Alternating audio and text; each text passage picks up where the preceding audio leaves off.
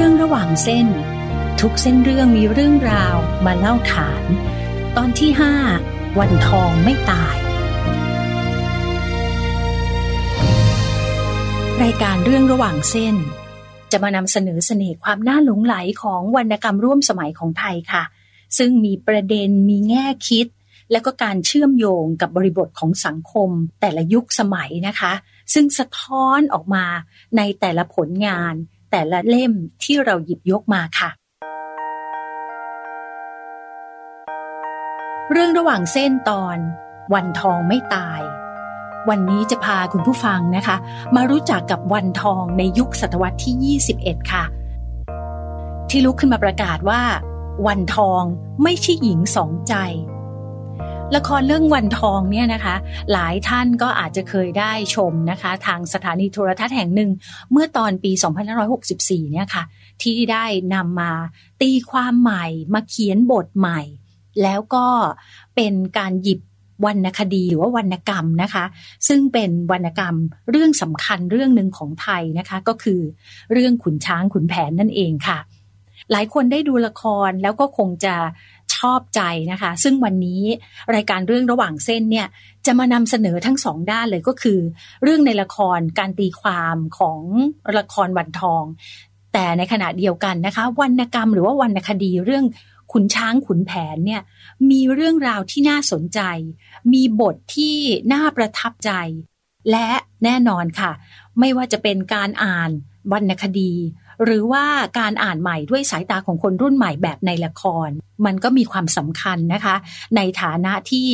เราเนี่ยได้นำสมบัติทางวัฒนธรรมวรรณศิลป์ของไทยเนี่ยนะคะ มาต่อยอดมาทำให้เรื่องราวต่างๆ มีชีวิตกลับมาใหม่ค่ะ เจ้าลืมนอน ซ่อนพุ่มกระทุ่มต่ำเด็ดใบบอน ช้อนน้ำที่ไร่ฝ้าย ที่เคี้ยวหมากเจ้าอยากที่ยังคาย แขนซ้ายคลอดแล้วเพราะหนุนนอน ผู้อ่านวรรณคดีส่วนใหญ่เนี่ยนะคะ ก็จะสามารถท่องบทเมื่อสักครู่นี้เนี่ยนะคะ ได้ขึ้นใจทีเดียว เพราะว่าเป็นบทที่ขุนแผนตัดพ้อต่อว่านางวันทองค่ะ เป็นบทที่หลายคนนะคะ ประทับใจประโยคที่บอกว่า พี่เคี้ยวหมาก เจ้าอยาก พี่ยังคาย เป็นการต่อว่าการได้ใหม่ลืมเก่า ลืมความหลังที่ไร่ฝ้าย ที่ทั้งสองคนเนี่ยเคยคลอเคลียกันนะคะแหมเป็นการทวงความทรงจำที่ค่อนข้างจะโรแมนติกมากเลยทีเดียวค่ะ เพราะเขาบอกว่า หมากเนี่ยนะคะ เวลาที่เคี้ยวใหม่ๆอะคุณผู้ฟัง จะเป็นรสฝาด แต่พอเคี้ยวไปสักพักหนึ่งพอได้ที่แล้วเนี่ยนะคะ ก็จะมีรสหวานออกมา ราะฉะนั้นการที่ขุนแผนเนี่ยเขาเคี้ยวหมากก่อน เพื่อให้มีรสหวานก่อนแล้วค่อยคายให้กับผู้หญิงที่ตัวเองรักเนี่ยก็เป็นการเรียกไว้ว่าเป็นการเอาใจกันเยอะมากเลยทีเดียวนะคะ เสภาเรื่องขุนช้างขุนแผนเนี่ยเป็นวรรณคดีมรดกเล่มสำคัญของไทยค่ะ ที่นอกจากจะมีวรรณศิลป์ที่งดงาม มีถ้อยคำที่สวย มีถ้อยความมีโวหารเปรียบเทียบแล้วเนี่ยนะคะ ยังเป็นวรรณคดีเล่มหนึ่ง ที่เป็นเหมือนบันทึกเรื่องราวของประเพณีต่างๆค่ะ ตั้งแต่เราเกิด เราแต่งงาน จนกระทั่งเราตายก็ว่าได้ มีบทบรรยายในวรรณคดีนะคะ ที่พูดถึงการสร้างเรือนหอ มีโวหารการสู่ขอที่มีเนื้อความลึกซึ้งมากเลยค่ะ จะขอพันฟักแฟงแตงน้ำเต้า ที่อ๋อเจ้าไปปลูกในไร่ข้าทั้งอัตคัดขัดสน จนเงินตรา จะมาขายออแก้วให้ช่วงใช้ อยู่รองเท้านึกว่าเอาเกือกหนัง ไม่เชื่อฟังก็จะหาประกันให้ ได้บากบันมาถึงเรือนอย่าเบือนไป จะได้หรือไม่ได้ให้ว่ามา บทสู่ขอนางพิมพ์ข้างต้นเนี่ยค่ะมือฟัง เราจะเห็นได้เลยว่า ผู้หญิงในยุคสมัยก่อนเนี่ยนะคะ มีบทบาทหน้าที่ในการมีลูก สืบสกุล แล้วนอกจากนี้นะคะ ในบทนี้ก็ยังพูดถึงหน้าที่ที่ผู้หญิงมีต่อสามีนะคะ แล้วก็หน้าที่ที่สามีเนี่ยมีต่อภรรยาด้วยนะคะ ไปจนถึงหน้าที่การรับราชการค่านิยมต่างๆด้วย ในการดำเนินเรื่องเนี่ยนะคะ ก็ได้สะท้อนภาพของชีวิต ขนบธรรมเนียมประเพณี และก็วัฒนธรรมของชาวสยามในครั้งนั้นนะคะ ชัดเจนจนกระทั่ง ศาสตราจารย์วิลเลียมเจเกตนี่นะคะ ซึ่งเป็นชาวอเมริกันผู้เชี่ยวชาญภาษาตะวันออก โดยเฉพาะภาษาตระกูลไทยเนี่ยค่ะ ได้กล่าวถึงวรรณคดีบทนี้ว่า ข้าพเจ้ามักคิดบ่อยๆว่า หากความรู้เกี่ยวกับวัฒนธรรมไทยเกิดสูญหายไปหมด ทุกอย่างจะถูกสร้างขึ้นมาใหม่ได้ จากวรรณคดีที่อัศจรรย์นี้ วรรณคดีเนี่ยไม่จำเป็นต้องรักษาอยู่บนหิ้งเท่านั้นนะคะ คุณผู้ฟัง เราสามารถนำวรรณคดีเรื่องต่างๆค่ะไม่ว่าจะเป็นเรื่องนี้นะคะ หรือว่าลิลิตพระลอ รามเกียรติ์พระอภัยมณีหรือว่าอิเหนาเนี่ยสามารถนำมาเล่าเรื่องแล้วก็ตีความใหม่ได้ทุกเรื่องเลยค่ะ เพราะว่าการดูละครเรื่องวันทองในเวอร์ชันใหม่เนี่ยนะคะ ก็เรียกได้ว่าเราสามารถ ลืมเสพาเรื่องขุนช้างขุนแผนไปได้สักครู่หนึ่งเลยทีเดียว เพราะในละครเนี่ยค่ะ มีการเรียงเหตุการณ์ใหม่ด้วยนะคะ มีการเปลี่ยนแปลงตอนจบ มีการขยายเหตุผล มีการขยายอารมณ์ของตัวละครแต่ละตัวด้วย ผู้ช่วยศาสตราจารย์ ดรจิราพร อัจฉริยประสิทธิ์ อาจารย์ประจำสาขาวิชาภาษาไทย และรองคณะบดีฝ่ายกิจการนักศึกษา คณะมนุษยศาสตร์และสังคมศาสตร์ มหาวิทยาลัยราชภัฏสวนสุนันทา ผู้ที่ศึกษาบทบาท ตัวละครเรื่องวันทองนี้นะคะ ได้อธิบายเหตุผล การเปลี่ยนแปลงบทของละครเรื่องนี้ไว้ด้วยค่ะ เราจะเห็นประสบการณ์ของผู้หญิงที่อยู่ในครัวเรือนนะคะซึ่งละครเนี่ยฉายภาพออกมาในลักษณะที่เป็นประสบการณ์ที่ที่ข่มขืนสำหรับตัวตอันนี้คือในละครนะคือข่มขืน ผู้หญิงเป็นฝ่ายที่แบบ ถูกกระทำต้องอดทนอดกลั้น นะคะด้วยกรอบของสังคมที่ให้เธอจะต้องเป็นแม่ที่ดีเป็นเมียที่ดีนะคะต้องมีสามีแค่คนเดียวเท่านั้นนะคะ ทีเนี้ยการเล่าของด้วยมุมมองของนางวันทองเนี่ยมันก็ทำให้เราเห็นอันอื่นขึ้นมาอีกนะคะ ก็คือว่าจริง ๆ แล้วไม่ใช่มีแค่นางบันทองคนเดียวนะคะ ที่ต้องพบเจอประสบการณ์แบบนี้นะคะเออในเรื่องเนี่ยฉายให้เห็นด้วยว่ามีประสบการณ์ คล้ายๆกันแบบนี้ที่เกิดกับผู้หญิงคนอื่น หรือตัวละครอื่นในเรื่อง เช่นนางน้อย หรือแม้กระทั่งพระมเหสีสุริยงเทวีเนี่ยทั้งสามคนเนี่ยนะคะก็มีประสบการณ์ในครัวเรือนกับผู้ชายเนี่ยที่ไม่ค่อยจะมีความสุขมากนักนะคะ แต่ว่าประสบการณ์ตรงนี้มันมันมีพลังที่สูงส่งมากนะคะ คือเกิดทำให้เกิดจิตสำนึกร่วมกันนะของผู้หญิงทำให้เกิดตรงนี้ขึ้นมาได้ แล้วเกิดสำนึก ของการตระหนักถึงสิทธิและบทบาท ความเป็นอิสระชน ความเป็นเสรีชน และศักดิ์ศรีความเป็นมนุษย์ของตัวเอง อันนี้สำคัญมากเลยเพราะมันเกิดมาจากประสบการณ์ของผู้หญิงที่ถูกกระทำเนี่ยคล้าย ๆ กัน แล้วกำให้เกิดพลังอำนาจในการต่อต้านนะคะอำนาจของชายหรืออำนาจของสังคมขึ้นมาผู้ฟังท่านไหนที่คุ้นเคยกับเสภาเรื่องขุนช้างขุนแผนเนี่ยนะคะ ก็อาจจะเกิดความสงสัยได้นะคะว่าทำไมวันทองไม่ตายทำไมไม่มีตอนขุนแผนขึ้นเรือนขุนช้างทำไมขุนแผนได้นางแก้วกิริยาตอนเมาอยู่ในคุก แทนที่จะเป็นบนเรือนขุนช้าง ผู้ช่วยศาสตราจารย์ดรจิราพรค่ะ ได้มาอธิบายเราถึงเหตุผลว่าทำไมมันไม่เหมือนในวรรณคดี แล้วก็เหตุผลว่าทำไมวันทองถึงไม่เลือกใครค่ะ ในประเด็นของการที่เธอถูกตัดสินนะคะ ว่าเธอเป็นคนที่ส่องใจอะค่ะ จริง ๆ แล้วอะนางวันทองอะเธอได้บอกไปแล้วนะว่าเธอไม่ได้ส่องใจนะคะ เธอบอกไปแล้วว่าเธอรักใครนะเธอรักขุนแผนโยคนเดียวเลยนะคะ แล้วถามว่าเธอได้เลือกไหมนะ ทำไมเธอต้องเลือกจริงไหมตั้งเราก็ตั้งคำถามว่าทำไมเธอต้องเลือกใช่ไหมคะแต่ถามว่าเธอเลือกไหมเธอเลือกไปแล้วนะคะว่า เธอเลือกว่าจะไม่เลือกใครเขาเพื่อให้เข้าไปอยู่ในกรอบแบบสังคมแบบตามขนบมันเนาะที่แบบจะต้องแบบผู้หญิงจะต้องเป็นทรัพย์สินไม่ของใครก็คนใดคนหนึ่งใช่ไหมคะ แต่จริง ๆ เธอเลือกไปแล้ว ว่าเธอไม่เลือกใครนะคะ ซึ่งตรงเนี้ยนะเธอได้บอกอยู่ตลอดเวลาเลยแต่สังคมไม่ค่อยได้ยินเสียงของเธอเท่านั้นเอง นะคะ ละครเรื่องนี้พยายามที่จะฉายให้เห็นภาพผู้หญิงนะคะ ภาพนางวันทองว่าเธอไม่ใช่สองใจ ถามว่าอาจารย์สำเร็จไหม ในมุมหนึ่งของอาจารย์นะคะ ก็คิดว่าก็ทำได้ได้ดีอย่างหลักหนึ่งนะคะ เพราะว่าฉายให้เห็นเหตุผลว่าทำไมเธอถึงไม่เลือกใครน่ะไปมีภรรยาเยอะ ส่วนขุนช้างเนี่ยก็เพราะว่าขุนช้างจะฆ่าลูกตัวเอง คือให้เหตุผลไปแล้วว่าเธอทำไมถึงไม่เลือกใคร แต่ว่าสังคมอาจจะไม่ค่อยได้ฟังเธอเท่าไหร่นะคะอันนี้นะคะเป็นการปรับเปลี่ยนแล้วก็ขยายความขยายเหตุผลทำให้ละครเนี่ยค่ะ ต่างกับตัวบทวรรณคดีอย่างสิ้นเชิง ก็ขึ้นอยู่กับว่า คนที่ดูละครเนี่ยนะคะ จะเปิดใจกว้างรับสารใหม่ของละครที่เขาปรับเปลี่ยนกันใหม่หรือเปล่า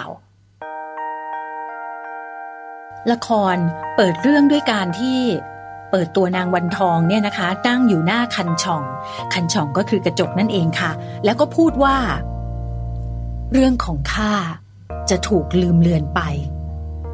แต่สิ่งเดียวที่อยากให้จำคือวันทองไม่ใช่หญิงสองใจ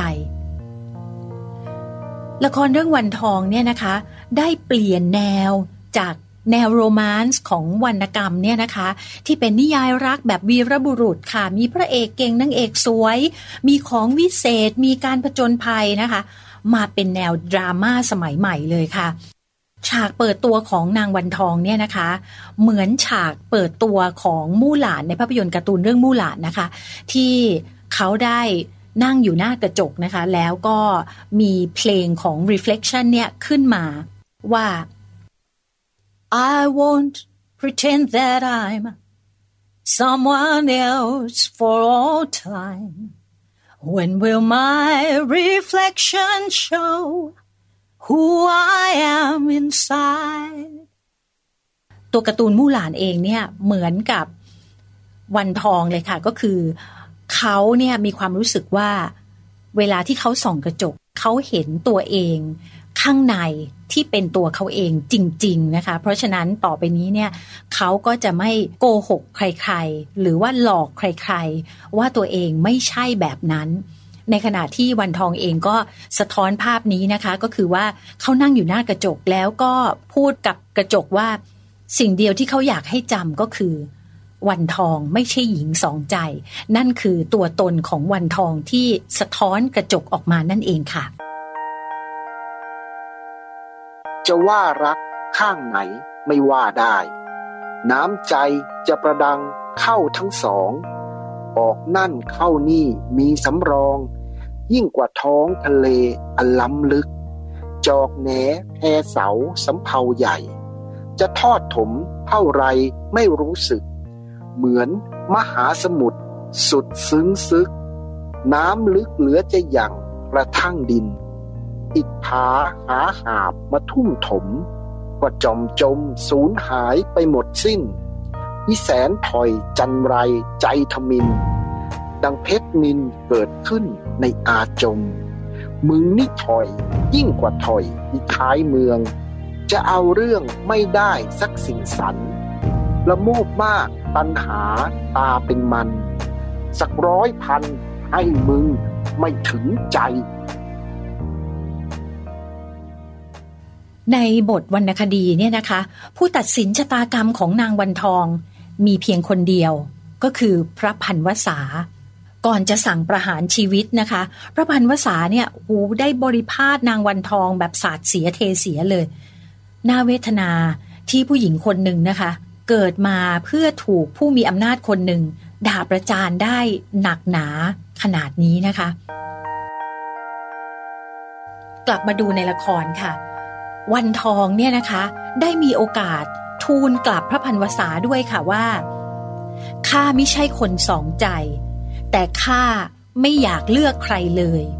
ในละครเรื่องวันทองเนี่ยนะคะ พยายามจะให้เหตุผลว่า ที่วันทองตัดสินใจไม่เลือกใครเนี่ย ไม่ใช่เพราะว่าเธอรักทั้งสองคน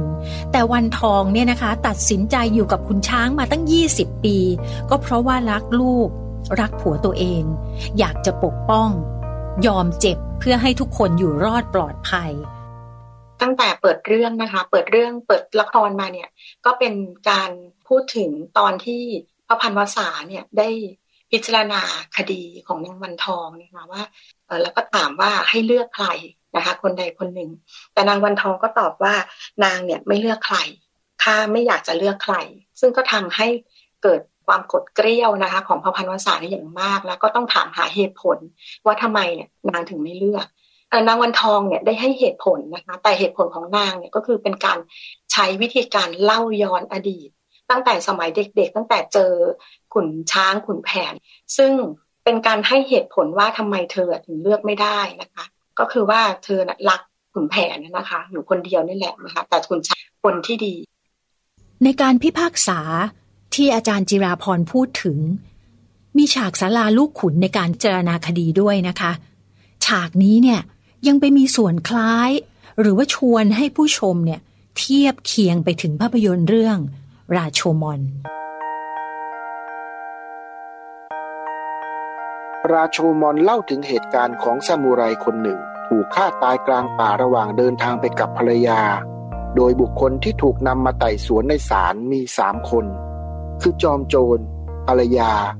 รวมถึงซามูไรที่กลายเป็นวิญญาณมาเข้าร่างทรง บุคคลทั้งหมดต่างให้การตามมุมมองของตนทำให้เหตุการณ์เรื่องเดียวกัน แต่มีความเห็นต่างมุมกันไป โดยไม่รู้ว่าของใครถูกหรือผิดฉากการว่าความนางวันทองในละครเนี่ยนะคะทำให้เกิดกลุ่มผู้ฟัง ผู้รับรู้หรือว่าออเดียนส์เนี่ยถึง 3 กลุ่มด้วยกันนะคะ กลุ่มแรกก็คือผู้ที่มีอำนาจทั้งหลายก็คือพระพันวษากับบรรดาขุนนางนะคะ รวมไปถึงพระมเหสีสุริยงทีวี ซึ่งเป็นตัวละครที่ถูกเพิ่มเข้ามาในละครนะคะ กลุ่มที่สองเนี่ยก็คือกลุ่มชาวบ้าน ที่มานั่งฟังการว่าความแล้วก็เกิดปฏิกิริยาถกเถียงกันด้วยนะคะ กลุ่มที่สามคือคนดูละครอย่างพวกเรานี่แหละค่ะอยู่นอกทีวีนี่แหละ การสร้างฉากว่าความในศาลาลูกขุน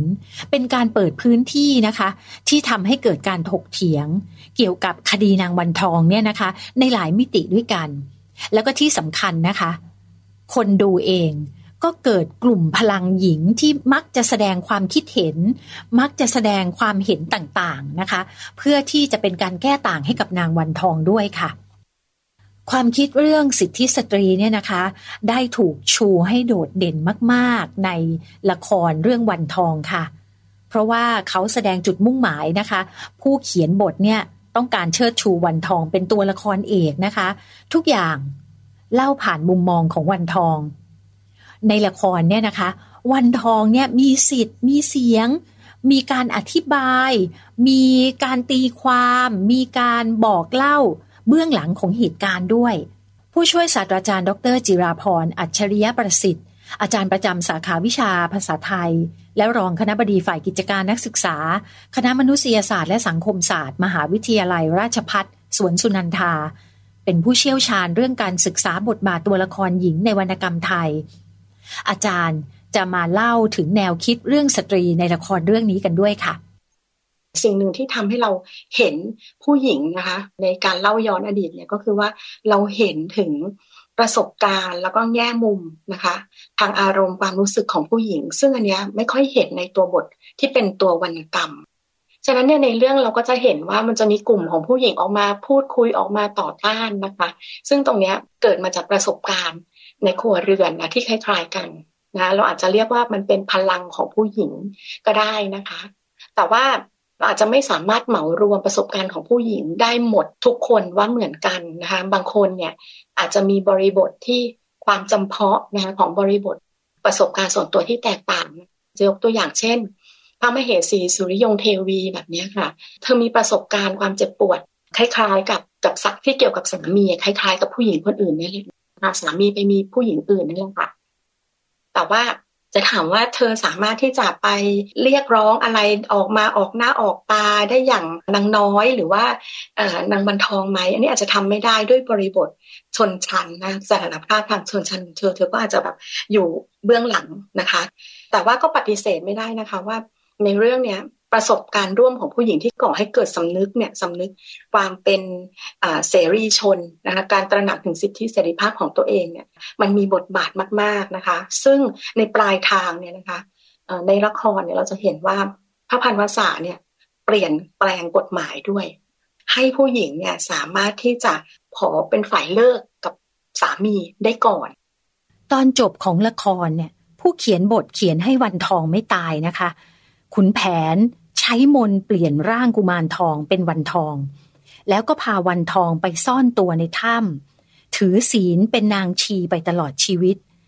ดรจิราพรได้พูดถึงประเด็นนี้ไว้อย่างลึกซึ้งเลยค่ะ อาจารย์สนใจว่าทำไมนางวันทองเนี่ยถึงจะต้องตาย สุดท้ายแล้วทำไมนางถึงจะต้องโดนประหารตายนะคะ ถึงแม้ในละครเนี่ย สุดท้ายแล้วนางไม่ได้ตายจริง ๆ ขุนแผนช่วยใช่ไหมคะ แล้วก็พาไปอยู่ในถ้ำแต่ว่าในละครเองก็ยังมีการประหารนาง มันเหมือนก็หลอกประชาชนว่าว่ามีการประหาร เพราะว่าไม่มีใครรู้เลยว่านางอรอดตาย ทีนี้ก็เลยตั้งเป็นคำถามว่า เอ๊ะทำไมนางถึงจะต้องตายนะคะ อาจจะตอบคำถามได้แบบนี้นะคะว่าถ้านางไม่ตายเนี่ยจะเกิดอะไรขึ้น มันจะมีผลกระทบอันยิ่งใหญ่มากที่เรื่องอะ ในละครเนี่ยเขาปูมาให้แล้วล่ะค่ะ ว่ามันจะมีผลกระทบต่อโครงสร้างของสังคม โครงสร้างของการปกครองของกษัตริย์ โครงสร้างแบบสมบูรณาญาสิทธิราชและโครงสร้างของที่ชายเป็นใหญ่ด้วยนะคะ อันแรกก็คือกษัตริย์ได้ลั่นวาจาไปแล้วว่า เธอจะต้องเลือกนะถ้าเธอไม่เลือกอะ ตายฉะนั้นเนี่ยวันทองไม่เลือกอะนั้นเธอก็ต้องตายอะเพราะว่าได้ลั่นวาจาไปแล้วนะคะะกษัตริย์ได้ลั่นวาจาไปแล้ว นะคะไม่งั้นเนี่ยถ้าไม่ทำตามคำพูดเนี่ยระบบระเบียบการปกครองมันก็จะถูกสั่นคลอนนะคะ แล้วก็อีกประการหนึ่งก็คือว่าโครงสร้างสังคมแบบที่ผู้ชายเป็นใหญ่ มันไม่ได้ให้เขามองผู้หญิงเป็นทรัพย์สิน ไม่ได้มองเหมือนกับว่า มีชีวิตจิตใจนะคะดังนั้นเนี่ยผู้หญิงก็ต้องกระทำนะคะถ้าไม่ทำตามสิ่งที่สังคมกำหนดก็ต้องถูกลงโทษนะคะ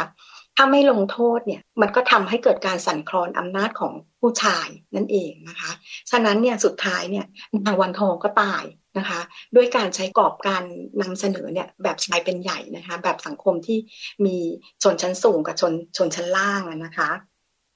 น่าสนใจนะคะ การวิเคราะห์ละครและวรรณคดีของดรจิราพรเนี่ยได้อธิบายความหมายให้เราเข้าใจมากขึ้นไปอีกนะคะ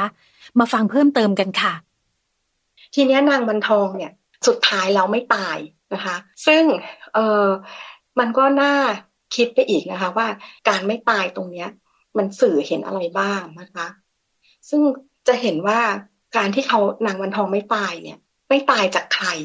ไม่ตายจากน้ำมือที่ผู้ชายเข้ามาช่วยนะคะ มันก็เหมือนเป็นการว่าปลดปล่อยนางด้วยความเมตตาของผู้ชายใช่ไหมคะ ที่อุตส่าห์มาช่วย คุณแพงสามาช่วย แต่ มันก็เหมือนจะดีเนาะ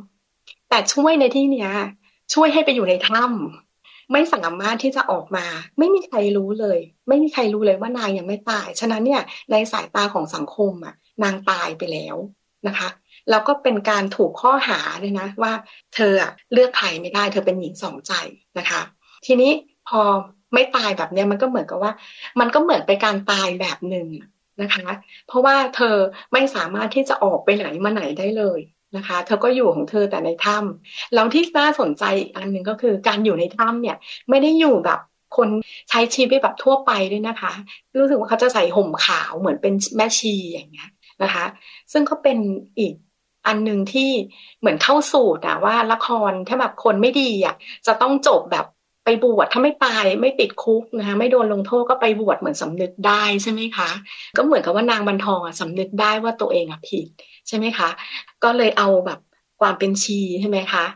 ใส่ใส่ชุดชีเหมือนกับว่าเหมือนอาจจะสื่อให้เห็นว่าต้องใช้ศีลธรรมอะเข้ามาขัดเกลาเธอ เพราะเธออะเป็นคนที่ผิดศีลธรรม ฉะนั้นเนี่ยเธอจะกลับเข้ามาอยู่ในสังคมได้ เธอต้องแบบพิสูจน์ให้เห็นนะว่าเธอมีศีลธรรมไหมเธอก็ต้องใส่ชุดชีนะคะ มาถึงตอนจบนะคะ คุณผู้ฟัง ตอนจบของละครเนี่ย ผู้เขียนบทเนี่ยเขียนให้วันทองไม่ตายค่ะ ขุนแผนเนี่ยได้ใช้มนเปลี่ยนร่างกุมารทองเป็นวันทอง แล้วก็พาวันทองเนี่ยนะคะ ไปซ่อนตัวในถ้ำถือศีลเป็นนางชีไปตลอดชีวิตเลยค่ะ ข้อนี้เนี่ยนะคะถือเป็นอิทธิพลของวัฒนธรรมประชานิยม หรือที่เรียกว่า popular culture นะคะที่มักจะสร้างความแปลกใหม่ มีการหักมุม มีการลดความเข้มข้นของตัวบทดั้งเดิมลงไปค่ะ แต่ในวรรณคดีนะคะ ฉากวันทองถูกประหารชีวิตเนี่ยก่อให้เกิดอารมณ์โศกและก็ความสะเทือนใจเป็นอย่างยิ่ง